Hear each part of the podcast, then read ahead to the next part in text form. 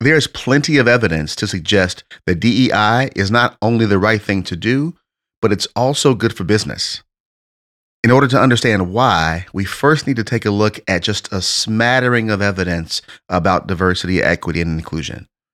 According to a report by McKinsey and Company, companies in the top quartile for racial and ethnic diversity are 35% more likely to have financial returns above their industry medians. And companies with a more diverse leadership are 48% more likely to experience above average profitability. A recent study by Harvard Business Review has shown that implementing DEI initiatives can result in a 45% boost in financial performance. And companies with more diverse workforces perform better financially, and a workforce that mirrors the demographics of your customer base is 35% more profitable. Sexual orientation has been linked with increased revenue and market share, Gender diverse companies are 15% more likely to have higher profits. Organizations with strong DEI programs have lower employee turnover.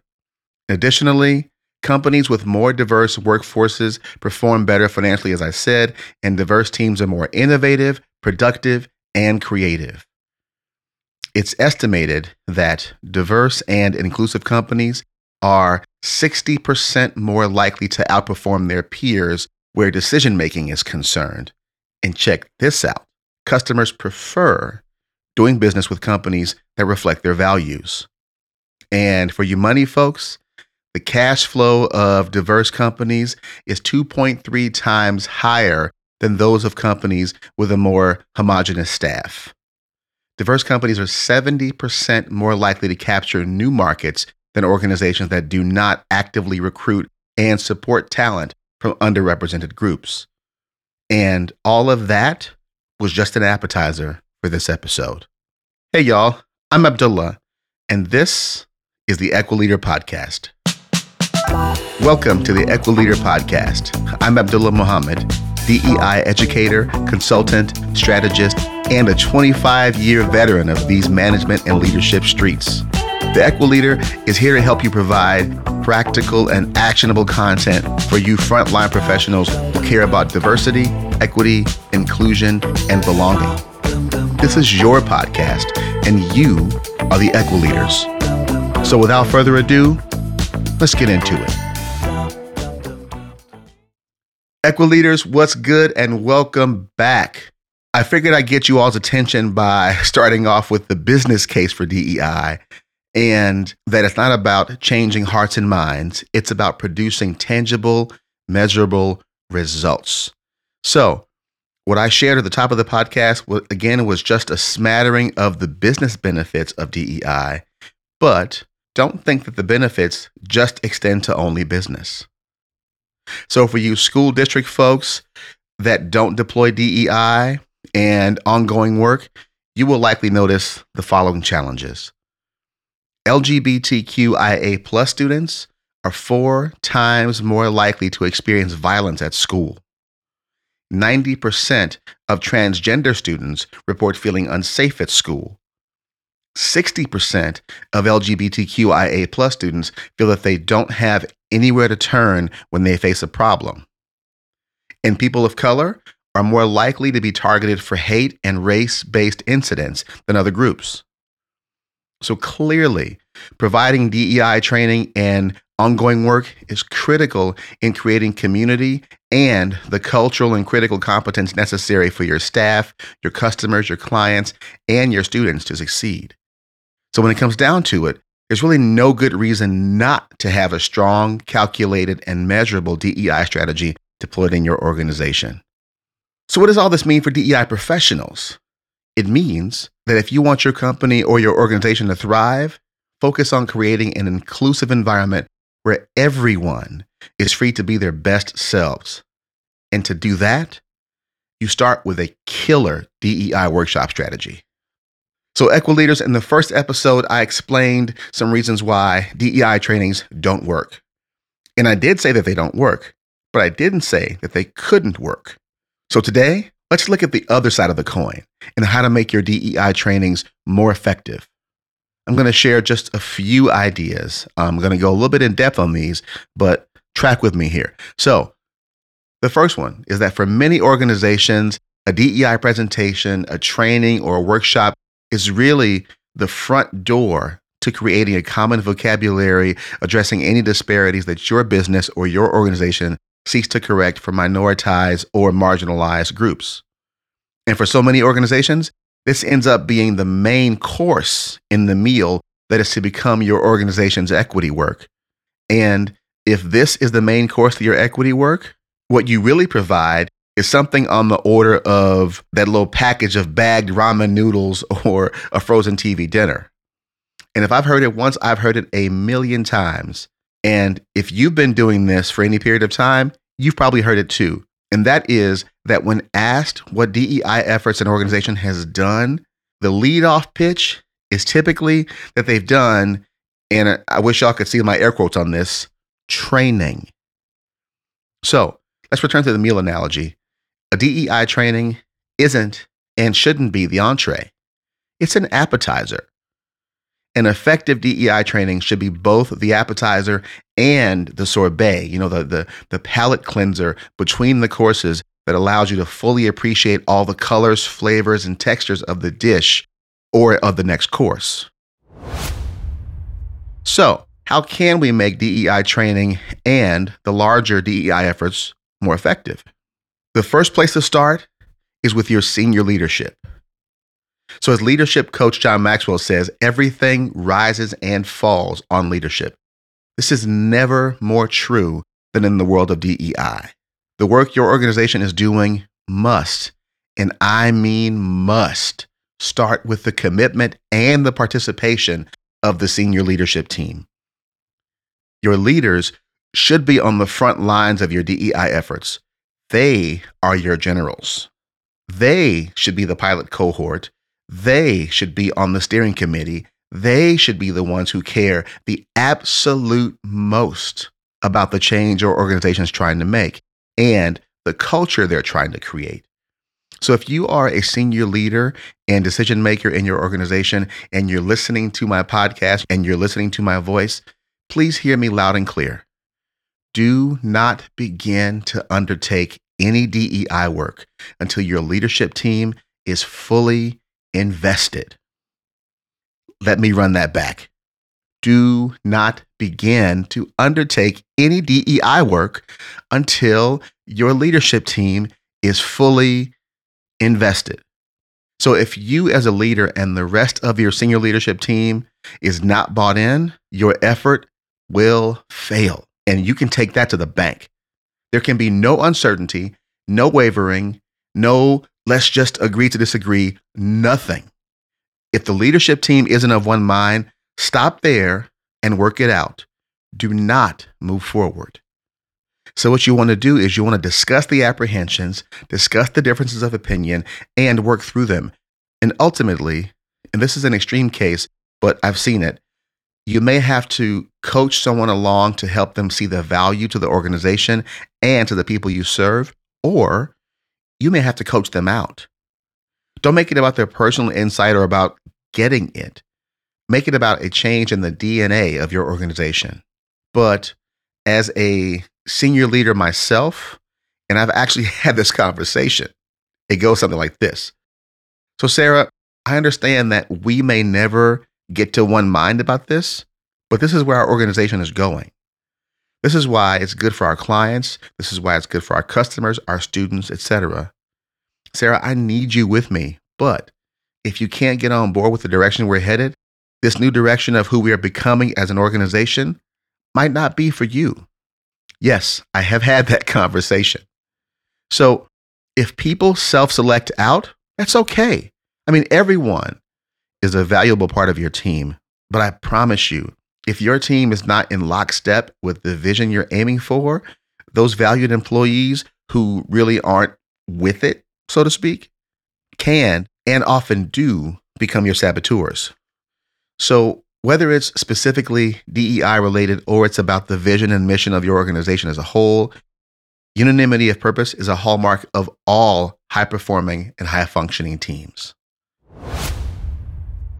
So, the next thing you want to do to have an effective DEI training as part of the appetizer or the front door of your DEI work is to do pre work with your staff.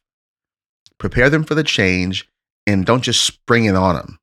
That, by the way, creates a lot of resentment that you could preempt with a better strategy. So you'll find that there are basically three groups of people in your organization. There's the choir. These are the folks who are gung ho and ready to go. These are your, your early adopters and your evangelists. These are the folks who couldn't wait for you to get started with the DEI efforts and who've kind of been wondering what took you so long. So pick a few of them and enlist their help as change champions. And so when people are poo pooing the coming DEI efforts in the cubicles and in the offices and in, the classrooms, or, or when the group of folks go out to lunch, and believe me, they will, you'll want to have a network of people championing the work that are planted in some strategic places. The next group that you want to pay attention to is your negative folks. So these are the polar opposite of your cheerleaders. These are your your Oscar the Grouches, right? So but for your Oscar the Grouches, don't write them off. Don't dismiss them. Engage them. Have pre-conversations with the negative Nancys and the negative Nathans in your group and ask what are their apprehensions and fears and listen to them and address them if you can. You want to follow up with them after the training to get their feedback to find out, you know, how it went and just their general sense of how they felt about the work. You want to enlist them to help make any future efforts better. Some of these folks may even become your cheerleaders before you even start the trainings. And the third group that you want to pay attention to are the folks in the middle. These may seem like your like your wild cards, but they can fall on either side. When you think about them, notice the cultural inertia of your organization because gravity will typically pull those folks in the middle to one side or the other. These people tend to be the least vocal in your organization. If they have a bad experience, you'll likely never hear about it. And the best way to win the people in the middle is to also do some pre work with a few of them. But expect them not to be especially vocal. But ask them if they're comfortable sharing what they're excited about or what they're apprehensive about in the upcoming efforts. And again, they may not be vocal, but they will be effective in shifting the gravitational pull in the right direction as you seek to be about your DEI work. The next thing you want to do to make your DEI workshop a success is basically doing the converse of many of the things I provided in the previous episode about why they didn't work. So, you want to make your training more effective by not seeking to change hearts and minds as the sole part of your DEI strategy. That might be an end result, but that's not where you start. It is better to behave yourself into a new way of thinking than it is to think yourself into a new way of behaving. And starting with the changing hearts and minds focus ends up being fraught for many reasons. I mean, let's just think about a few of them real quick. One, it's just hard to do. Two, the change is harder to verify. Three, it typically doesn't even last beyond the high of the initial event.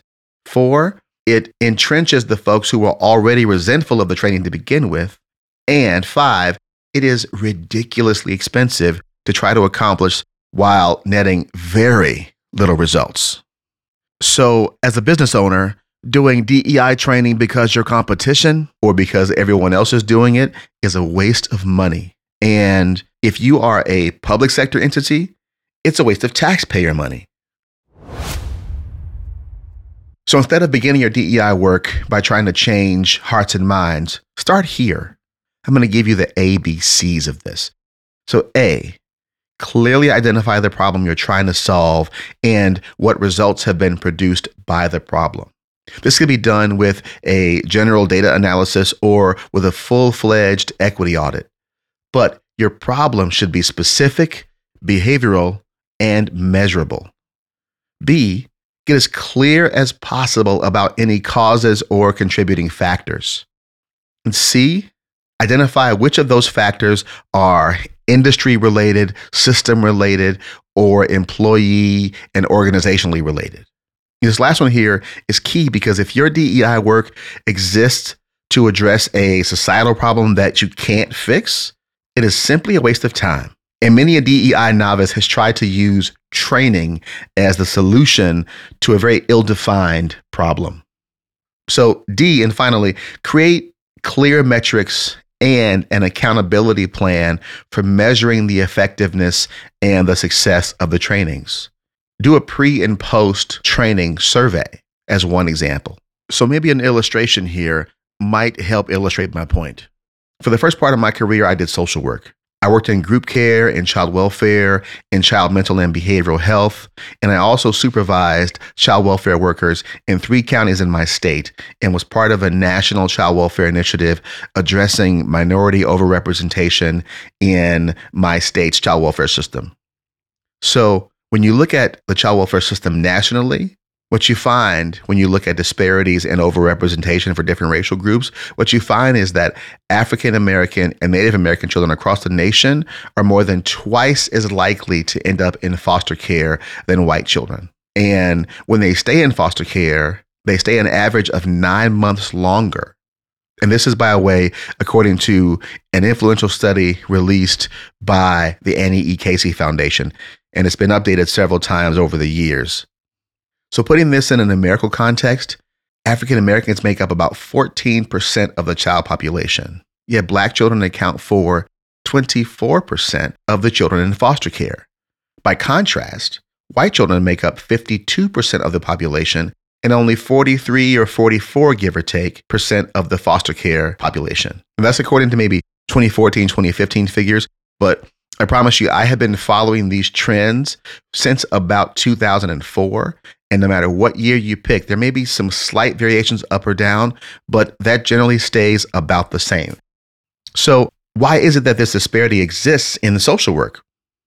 And by the way, it doesn't just exist in social work. If you're an educator listening to my voice, you will find a similar pattern there. If you are in the medical field, you'll find a similar pattern there. If you're in real estate, you'll find a similar pattern there, right? Even in real estate, if you're black, you're going to get shown fewer houses in worse neighborhoods.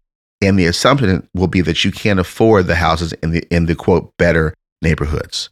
So to come back, why is it that this disparity exists? Well, in the child welfare world, it was widely believed for quite a long time, and I think still is believed by many, that the disparity was due to the fact that black parents abused their children more than any other racial group. I mean, what else could it be? If black kids are in the system at higher rates, black parents must be doing things that result in having this, those more kids in the system. But child welfare research done by people like the Annie E. Casey Foundation and a bunch of others pull stats and data from each state and a bunch of other entities, entities. And what they discovered is that that was not true. Numerically, people do not abuse their kids at different rates across racial groups. So, what's causing the disparity? So, to shortcut the story, the causes discovered nationally were twofold. The first was implicit racial bias on the part of child welfare professionals and social workers. The second was the systemic racism toward African American children throughout the entire child welfare system. That is, the people in the, in the child abuse intake, all the way through the people who supervise the child welfare cases, to the people uh, in the courts, to the attorneys and the judges, to the guardians ad litem, to the therapist, to the entire child welfare system. Now, that's research done by many states who are engaging in child welfare work. That's research done by the National Council of Family and Juvenile Court Judges. That's research done by a lot of people. Now, there is loads of research that demonstrates that this similar problem is again faced in education, the legal system, the medical profession, real estate, and other fields.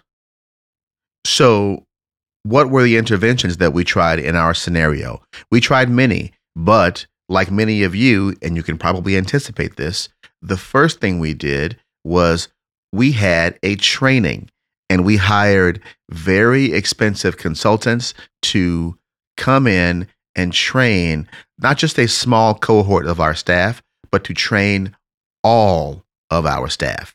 And so in the primary county and the largest county in my state, in the major city of my state, what we did is that we trained every single social worker in that county. We trained every single supervisor. We trained every single judge on the juvenile court, family court bench.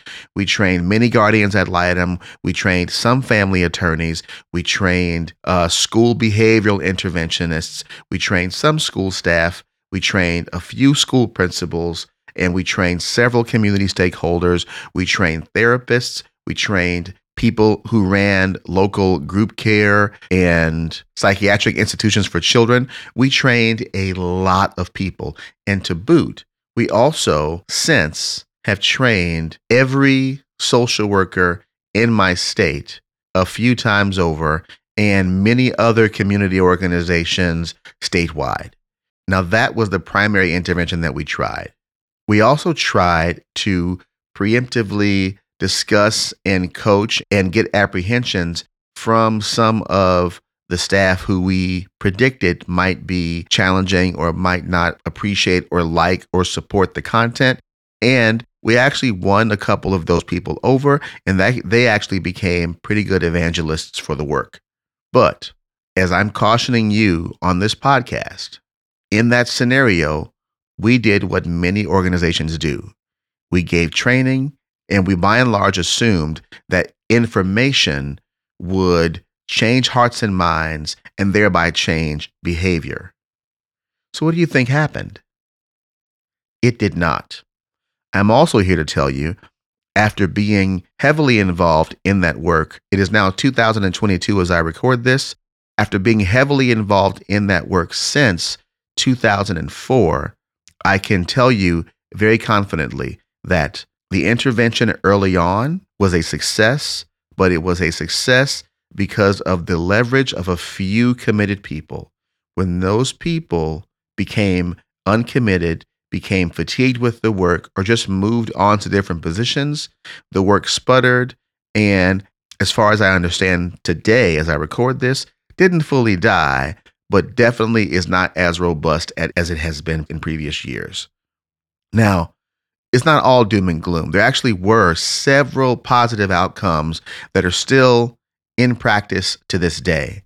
But the primary intervention of the DEI workshop, which we did every month, sometimes twice a month, for several years, and now on a coordinated basis throughout my state, the primary work of delivering workshops without a follow up plan, without an accountability plan, without metrics in the annual evaluations of staff has not proven effective. And in my state, in the child welfare arena, we saw a decline initially in the disparities, we saw a plateau, and then we saw an upward trend.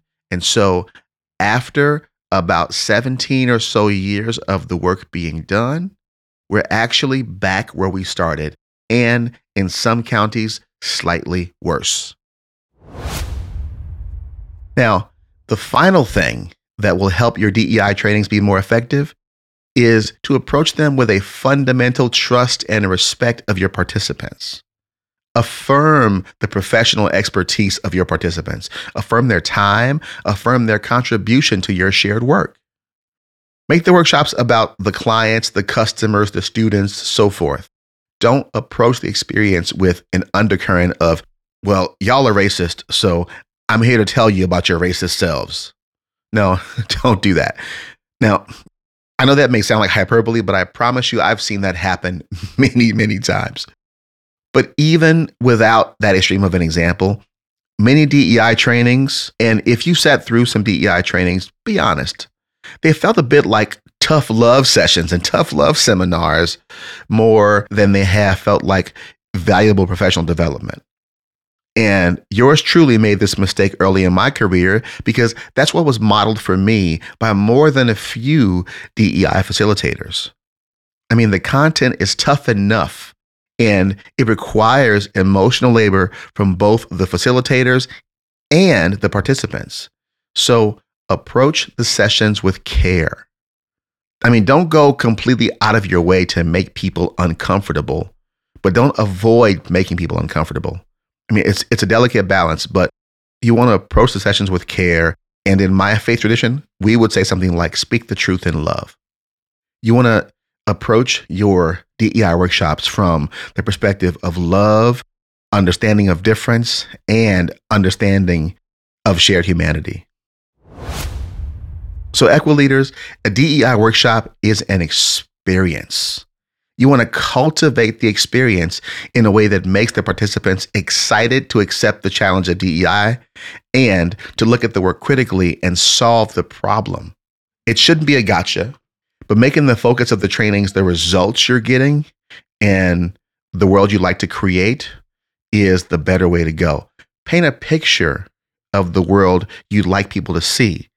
Don't bludgeon them over the head with guilt or white guilt or you caused this problem because of your unconscious racism, queer and transphobia, toxic partisanship or patriarchy. I mean, unconscious bias is unconscious for a reason. You don't know that you're doing it. You're unaware of it, right? And so you want to approach your trainings with the full understanding that the people that are there to help people and do good work sometimes show up with preconceptions, with biases that they may not know that are there. And that is your job in your DEI trainings to help highlight the problem so that we can change the behavior, so that we can change the results, so that we can improve the situations for our customers, our clients, and our kids.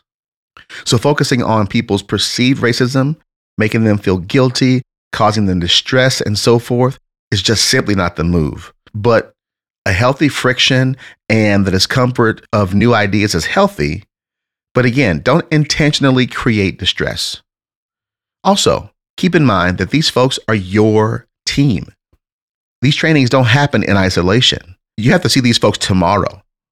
And if you've hired an outsider to deliver the content, be very careful who you choose and get a sense for how they will make your staff feel. That goodwill, I assure you, that goodwill or the lack thereof will be transferred to you. So when you approach DEI training, do it from that place. And I promise you that you'll get more buy in, more participation, and with the right follow up strategy, more lasting results. Equileaders, thanks for listening. I hope this information was helpful. If you have questions, go ahead and hit me up on Instagram and Twitter at DatDudeDullah or email me at info at monarchtd.com. Until next time, good luck in them trenches. I'm right there with you. Peace. Thanks for listening to the Equileader Podcast. The Equileader Podcast is a production of Monarch Training and Development.